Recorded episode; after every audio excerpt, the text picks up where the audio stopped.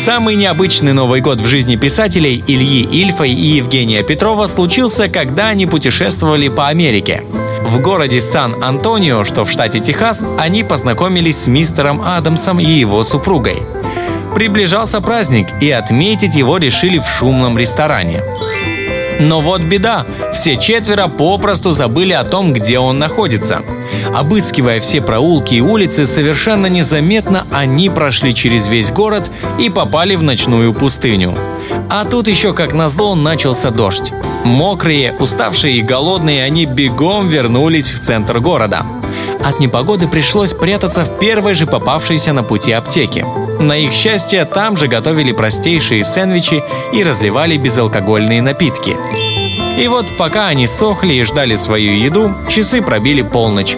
Писатели взяли по стаканчику с томатным соком, чокнулись со своими американскими друзьями и пожелали друг другу счастья в наступившем новом году. Ведь они понимали, что неважно, где и как вы встречаете новогодние праздники. Главное – это чтобы рядом с вами была душевная компания –